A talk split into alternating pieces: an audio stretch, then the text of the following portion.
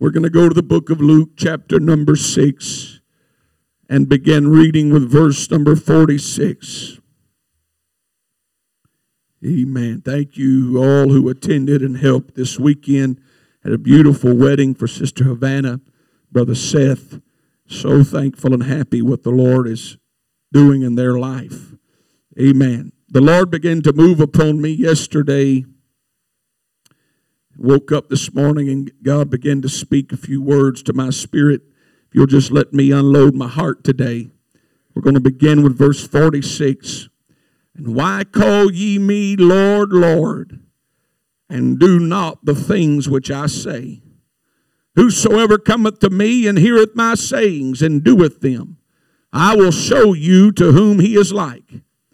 He is like a man which built an house and digged deep and laid the foundation on a rock. And when the flood arose, the stream beat vehemently upon that house and could not shake it, for it was founded upon a rock.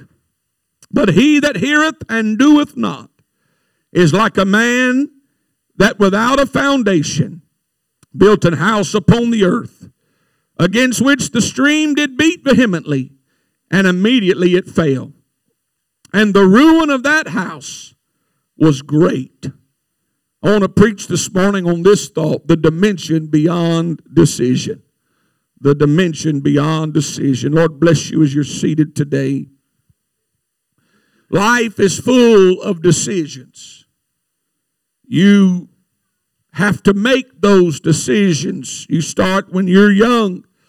You start deciding what you like and what you don't like. You start developing taste buds and trying different baby foods and and as that progresses you start trying solid foods and you you form opinions and you make decisions I want this and and I want that and and as you grow you make more decisions you start school and and, and life is filled with decisions. Some people have a hard time making decisions. Some people, uh, they just, they're indifferent. They, the things just don't matter to them. And, and uh, until you say, you may say, where you want to go eat? Well, it don't bother them. It doesn't matter to me. And then you name a restaurant and they go, no, I don't want that. Well, you just said it didn't matter to you. It does matter. You just don't want to make a decision. Life is filled with decisions. I know someone that they they literally, I don't know if they have a, a condition, but they struggle with making decisions. In so much that they have an app on their phone. And that app it picks a random number. So this is what they do. If they go to a restaurant, they'll count how many dishes are in the section and they'll put that number in there and they'll scroll through and, and like a spin the wheel and whatever number it tells them that's what they order they go in their closet and they number their clothes and, and they spin the wheel and whatever number that's what they wear well, that's pretty rough that you can't make a decision i've never struggled with what i'm going to eat i'm going to eat i just don't know what it's going to be but life is filled with decisions. Everywhere you turn, you make a decision. Every day, you make decisions about where you're going to go, what time you're going to get up. You're going to make decisions about what money you're going to spend or whose money you're going to spend. You're going to make decisions. But can I tell you today that the greatest decision that you'll ever face is whether or not you're going to serve the Lord. If you, all, if you look all throughout the Bible, the one thing God never took from humanity was the ability to make a decision, the ability to choose. He never took it from Adam and Eve. They had the ability to live in that garden, to tend to that garden, to eat of the fruit of that garden. I don't know how many trees were in the garden, but if God fashioned it and God formed it, and there's never been anything like it since, I promise you it was a paradise on earth. And all they had was one rule, and that is don't eat from that one tree. You can eat from all of this. You can, there might have been fish in that stream. They could have ate the fish. They had animals. They had well in the Old Testament in the in the Garden of Eden they ate herbs. So they had herbs. They had all the plants that they could eat. But man, always the default mode is to go to what they can't have. And so when they made a decision to partake of that tree that they were not allowed to eat from, it changed the trajectory of humanity. It altered everything. They were dispelled from the garden, and, and angels with swords of fire were there to guard the Garden of Eden. Man still doesn't know where the Garden of Eden was. And so, if you look all throughout the Old Testament, when men made a decision to stand for God and to do what was right, the blessings and the favor of God rested upon their land and it rested upon their family. But when men made a decision to turn away from God and follow after what was right in their own eyes, they were met with destruction. They were met with chaos. They were met with wickedness and with evil. This is why Joshua spoke up and he told them, As for me and my house, we're going to serve the Lord. I'm, I'm making a stand. I'm making a decision that I'm going to serve God. My friend, the greatest decision that you're ever going to make is I'm going to stand for righteousness. I'm going to stand for purity. I'm going to stand for holiness. Let the world do what it wants to do, but I'm going to live for God. Somewhere in your life, you had to make a decision. I'm going to go to that altar. I don't care what anybody else does around me. I'm gonna go to that altar. I'm gonna give my life to God. I'm gonna be, I'm gonna repent of my sins. I'm gonna receive the gift of the Holy Ghost. I'm gonna be baptized in Jesus' name according to Acts 2:38. That didn't just happen. You didn't just show up to church and meander to an altar by accident. You made a decision to live for God. But there's a dimension that is beyond decision. You can make up your mind. I've made up my mind many times to do a lot of things. I made decisions, but nothing happened. I've made a lot of decisions to do a 40 day fast. Made those decisions, but the fast didn't follow through. I've made the decision to lift weights. Made the decision. I had no problem making the decision. But it was the follow through. See, the dimension beyond decision is doing what you decide to do. Make it up your mind and make a decision. That, that, anybody can decide. I mean, you made a decision to wear the clothes that you wear, wore this morning. Decisions are easy. It's the follow through that takes the work. And this is what the scripture says. Jesus said, And why call ye me Lord, Lord? See, we had a wedding yesterday. Sister Havana, she took on the name of her husband, Lassane. And when you made a decision to live for God, you and you buried with him in baptism, you took on his name, the name of Jesus. So I'm Tyler Stevenson, Jesus. You, your last name is Jesus. You entered into a relationship with God. And, and, and the problem Jesus is facing is why are you taking on my name? But you're not doing what you said you were going to do. You're calling me Lord, Lord, but you're not doing the things that I say. There's a lot of people that have committed spiritual adultery with God. They took on his name. They got the Holy Ghost and baptized in Jesus' name, and they, they took they, made a decision to be in a relationship with God. But then they never followed through with what it takes to really live for God. And so this is what the book says in Hosea 5 and 4. They will not frame their doings to turn unto their God. For the spirit of whoredom is in the midst of them, and they have not known the Lord. Now, I'm going to get on out there this morning because I'm telling you what I feel in the Holy Ghost. Let me tell you what is ruling in this area. There's a spirit of whoredom that is ruling in this area spirit. I'm not talking just about physical sins, but that is happening. But the spirit of whoredom, will cause you to compromise your relationship with God and not keep any of the commitments that you've made unto Him. And you commit spiritual adultery because of the spirit of whoredom. You read this book and you search spirit of whoredom, and it's what led Israel astray many, many times because they, they started following other gods. They started following other things and they turned their back on the God that brought them out of Egypt. My friend, the spirit of whoredom, you can be on a church pew and you can go to hell because you've been influenced by the spirit of whoredom that's caused you to compromise your relationship with God. I told you I'm going to start getting in the spirit world because the spirit world is real. The spirit world, since I have been here, now you may think I'm crazy. I, did that don't bother me. Since I have been here, I have hit up against that unclean spirit many times. How do I know? Because when I go to praying, I start gagging and throwing up, something squeezing my neck like this, like trying to squeeze the life out of me. It happened this morning when I knew what I was going to preach. I was in that prayer room and I started praying in the Holy Ghost. And here it comes. It starts creeping its fingers around my neck, trying to choke the life out of me. But you know what? I've got more authority than the unclean spirit. I've got more authority than the spirit of whoredom. I commanded that unclean spirit. It's, it's dwelt too long in this church. It's dwelt too long in Catahoula Parish. And I declare that the back of the enemy is going to be broken in the name of Jesus.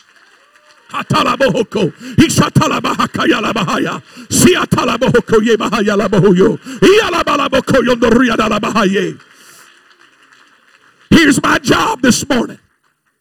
My job as a shepherd is to comfort the afflicted and to afflict the comfortable. Because too many people have allowed the enemy, like the Pied Piper, they just following the music. And the enemy is leading people straight to hell because they become comfortable in religion. They become comfortable just going to church. They were raised in church. And you know what? Comfort is to the soul what the comfort is to the body. It is what's going to place you in, in this earth. And it's going to confine you. And it's going to restrict you. I'm telling you this morning, I'm not satisfied with where we've been as a church. But we got to go places in the Holy Ghost. The only way we're going to see revival is we're going to break the back of this wicked one. We got to take the dominion and authority over the unclean and the spirit of whoredom. I'm talking about good people, tithe paying, offering paying people, faithful to the house of God, but they're going to go to hell because the spirit of whoredom has convinced them that they can do what they want to do during the week. And they can still come to church. And as long as they can feel the presence of God, then everything's okay. That's a lie from the pits of hell. That's a lie. And what happens is when you start entertaining the spirit of whoredom, and you start entertaining that spirit that says, Oh, you're good. God loves you. You can still mess up. You can have an affair on God. You can commit adultery on God. As long as you repent, you're fine. Well, people get in a cycle where they'll mess up, repent, go back to God. Mess up, repent, go back to God. And they get stuck in this cycle. And they convince themselves, as long as I repent, I'm fine.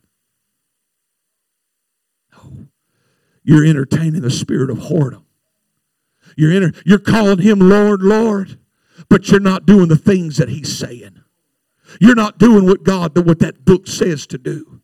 You made a decision, but you haven't stepped in that dimension beyond decision, which is following through on what you said you were going to do.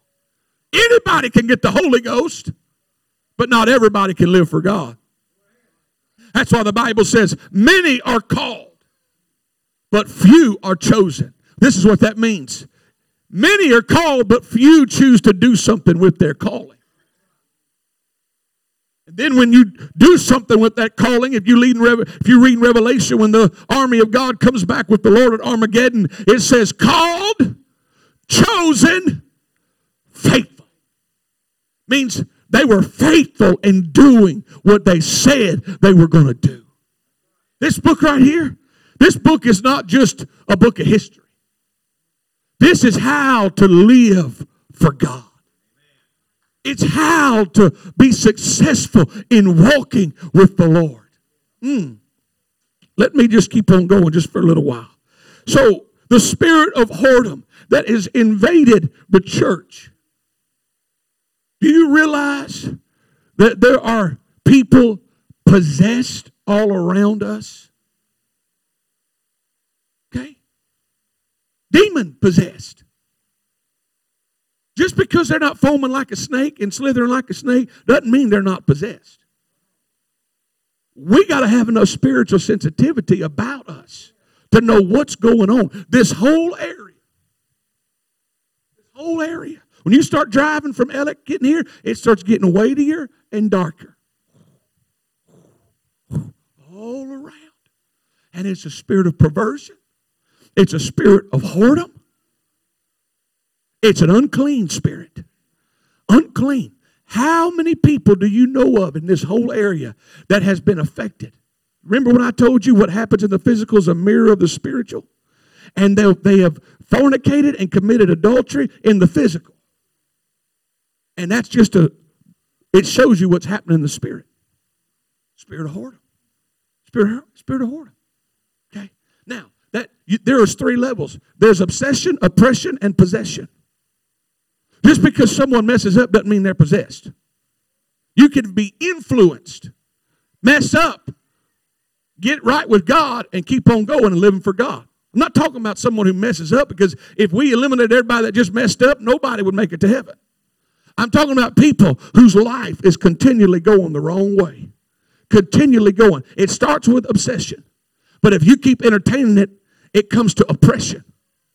And then if you keep entertaining it, it leads to possession. Okay? And just because someone talks in tongues doesn't mean they got the Holy Ghost. Because Satan can mimic tongues.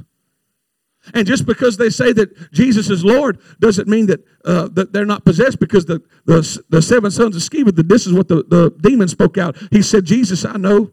Paul, I know. Who are you? Right? What the book says. We have to understand the spirit, the severity of the spirit world. When things start happening in the physical, I remember one, I remember one revival I went to where God woke me up to show me how strong the spirit world was. I was going to a place by Galveston. And it's like Galveston's like New Orleans. It's one of the seats of Satan in the world. It's nasty, it's perverted. And I was going towards there, and I got in my truck to pull my trailer. Never had a problem with my truck. And on the way there, the engine blew up in my truck. Okay. Enemy didn't want me going to that place. I get, I get down that place, air conditioner's going out in my RV. Stepped on my glasses while I was praying. I mean, one thing after the other. Things started happening. But you know what God did during that revival? God yanked the cover off of what was stopping revival in that church because I was preaching one night and I said, God is fixing to expose what's stopping this church from having revival. Between that service and the next service, the spirit of perversion was released in that church. And people had been watching pornography in the church on the sound computer. And it had infiltrated all the computers in the church and shut down the main internet server. You know what? God yanked the cover. That church still is not having revival. Things that happen in the physical, not everything is an attack from the enemy, but I do know this. There are some things that are attacks of the enemy in the physical. And we can't just stick our head in the sand and say, oh, that's just a coincidence. That's just a coincidence. No, my friend, when we start moving as a church uh, into greater dimensions and revival, and we start attacking those unclean spirits, uh, and we start attacking the spirit of whoredom, don't you think for a moment that that's just going to ease up and say, all right, y'all have revival? No, uh, hell's going to unleash its fury. But there has to be a church that rises up and says, we're going to have revival. We're going to have revival. We're going to have revival. Watch this. Whosoever cometh to me heareth my sayings and doeth them. This is what Jesus said. I will show you to whom he is like. He that hears, but he goes beyond just hearing, he's going to do. He is like a man which built an house and dig down way deep and laid the foundation on a rock. When the flood arose, the stream beat vehemently upon that house and could not shake it, for it was founded upon a rock. First house, dug down deep. The person that does what the book says and doesn't just hear what the book says. Jesus said that what they're really doing is they're getting rid of all that scraping away at the surface. They're getting down to some good soil and they're going to start building that foundation. But then the one that hears, same word. They heard the same preaching, read the same book. The only difference was one did what the book said, the other just heard what it says. Jesus said they built the house and they just went and be like going outside on the grass and just throwing a house up on the grass, on the earth. The houses look the same. They faced the same storms, the same floods. All of that was the same. But the difference was the foundation that it was built upon. You know, there's people that sit in the same services, hear the same word, hear the same songs, they hear all the same stuff. But sooner or later, one's going to be a heap of ruins because they're not going to be able to withstand when things start shaking. You realize there's people not going to come back to church after this pandemic? Not just here, I'm talking about at large. There's people not going to go back because their foundation wasn't right. And when things begin to shake, they couldn't handle it.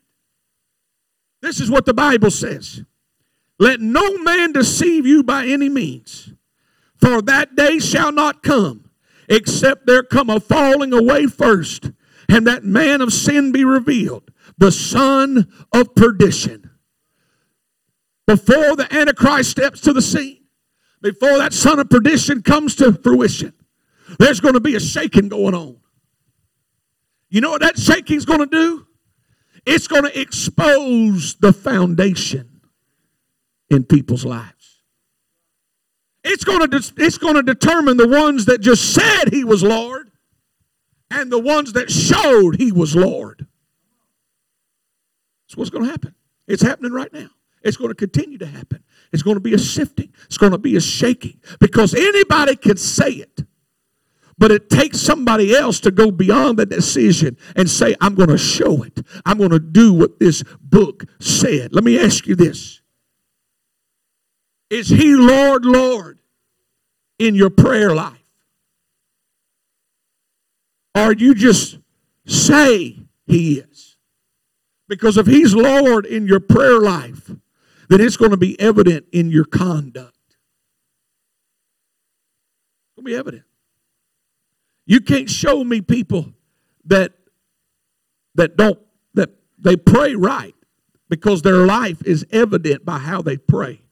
You show me someone who's not living right, and I can show you that their prayer life is suffering because your conduct is directly related to your prayer life. Your prayer life. Is he Lord, Lord in all manner of conversation? I'm not going to start meddling this morning. I'm trying to be mindful of the time. But this is what I know. I know that if you're going to be a child of God, then your conduct and your speech should be fitting to a child of God. In public and in private. This is what the book says, 2 Peter 3:11. Seeing then that all these things shall be dissolved, what manner of persons ought ye to be in all holy conversation and godliness? You see, we've equated holiness to rules. Holiness is not rules. Holiness is a heart issue. Godliness is the well from which holiness begins to flow. If all you do is measure holiness by sleeve length, skirt length, hair length, you might look the part, but you could ignore godliness. Godliness or God likeness, meaning I'm wanting to be like Him. If you get godliness where it needs to be, holiness will start flowing where it needs to be. And then you don't need rules. You do it because you want to please God in all manner of conversation and holiness and godliness. I've been here almost two years now. I've lost track of how many times I see people throughout town and they start telling me how people from the church act and how they speak. I'm not labeling everybody. You know what? You may not think people notice. People notice. People notice. This is what I always said. People are already holding the gun. They just waiting on you to give them the ammo. People notice when you walk out of your door, everybody's watching. Everybody's looking. They're looking to see how you act, but more importantly, they're looking to see how you react. I have talked to people who said people from this church and they begin to describe things that they said and things that they did and and I was ashamed for the person and it wasn't even me. And I just what I say, well, you know what? Let's just pray. There's bad doctors, there's bad lawyers, there's bad preachers. Don't label everybody by one person. If you're going to call him Lord, Lord, then you need to make sure your speech, your conduct needs to be in line with this book right here. This is what Billy Cole, many of you know Billy Cole, you've heard of Billy Cole. Billy Cole towards the end of his life, he was mightily used of God all over the world. Hundreds of thousands received the Holy Ghost uh, under his ministry. Many, many, many miracles and faith was released in his ministry.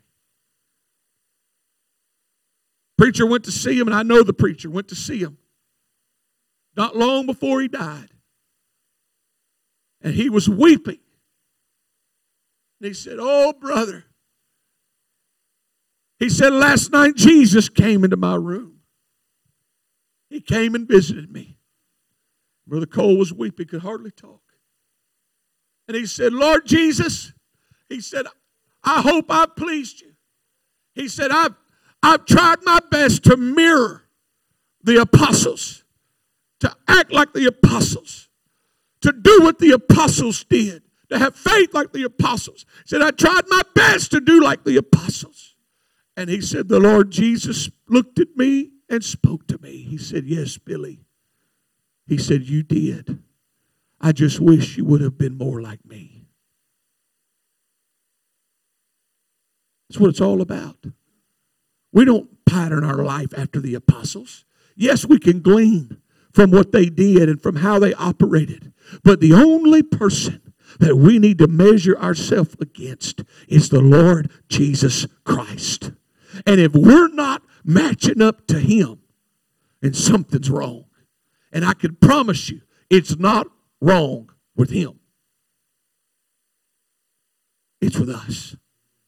It's with us. This is what Jesus said Ye have not chosen me, I have chosen you and ordained you that ye should go and bring forth fruit. But watch this it's not enough to produce fruit. He said, I've ordained you that you should go and bring forth fruit, and that your fruit should remain. Do you realize that God wants you to produce fruit through all four seasons? When he went to the fig tree and it saw that it was withered, you know what the Bible says? For the time of figs was not yet. It wasn't even the season for figs to be showing up. But Jesus got mad at it and he cursed it. Because the Bible says that we should bring forth fruit and fruit should remain. We should be bearing fruit consistently all year long. Our fruit should remain. Jesus knew it what the time of figs. But he's showing them that I want you to produce year round. I want you to produce fruit. He said, I called you and I chose you and I ordained you that you should produce fruit. If we're going to be who God wants us to be, we can't just be hearers of the word. Because James said this be ye doers of the word and not hearers only. Watch those last two words deceiving yourself. Do you know there's people sitting on church pews that are deceived because they think that they're doing okay? And they're not. They're deceived because they equate knowledge with action. Knowledge is not action. You can have knowledge about all kinds of things, but not be able to do it. I can tell you how to play golf. I just can't play golf. I can tell you how to fish. So can you. I can't fish. I can tell you how to do a lot of things. But just because you have knowledge of it doesn't mean you can do it. You have to take that knowledge, what you've heard, and you have to put it into action in your life. And you have to start doing what you know to do. Stand with me this morning.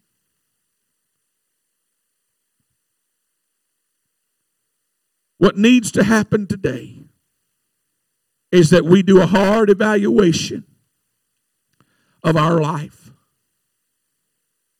Are we just lip servants? Or are we life servants? Do we just say what's right? Or do we show what's right? Anybody could say it. It takes someone else to show it. Just because you feel God and you talk in tongues doesn't mean you're right with God. Does not mean you're right with God. There's going to be people stand before the Lord and they said, Lord, we did this in your name. We cast out devils in your name. We did all of this stuff in your name. And he's going to say, Depart from me. I never knew you. We have been we have drank the Kool-Aid of inspiration in the day in which we live. We want to be inspired. And we want to view God as a God of grace and a God of love and a God of favor. And now people are painting this picture of God that is only one dimensional. And they're leaving off the wrath and the judgment of God. And they don't want to preach against sin. They don't want to preach against wrongdoing because we don't want to offend people. Do you know that men have been sued by people because they called out their sin in public. There was a day when you did that, people would run to an altar. Now they'll sue you if you expose their unrighteousness. We are living in the day that the Bible said men would call good evil and evil good. There's now an agenda being pushed in the western state, Colorado, and all over with a six color rainbow. Remember, God made a rainbow with seven colors because seven's a number of completion. But the rainbow that the alternative lifestyle uses is six colors because six represents sin and incompletion. It's not coincidence. And now they're pushing for legal pedophilia because they say love is love between an old man and a young man and a little boy. And they're pushing for this to be legalized in the world, in the United States. Men would call good evil and evil good.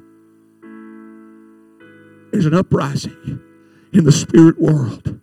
And I believe if the world is going to push their agenda, the church has to push our agenda. We have to be the church in a dark world. We're not conforming to their standards. We're not conforming to their ideologies. We are called out. We are chosen. But we can't just say it. We have to show have to be the body of Christ. We have to be who God called us to be. Let me say this I'm thankful for everyone that's here. I'm thankful for Sunday morning church. But Sunday morning church is no less than Sunday night church or Wednesday night church or Monday night church. I believe our prayer room should still be active. I believe our energy and our worship should still be active. There's no service that's greater than the other. All are equal opportunities for God to move and for God to touch. Amen. Heads bowed and eyes closed all over the building, please.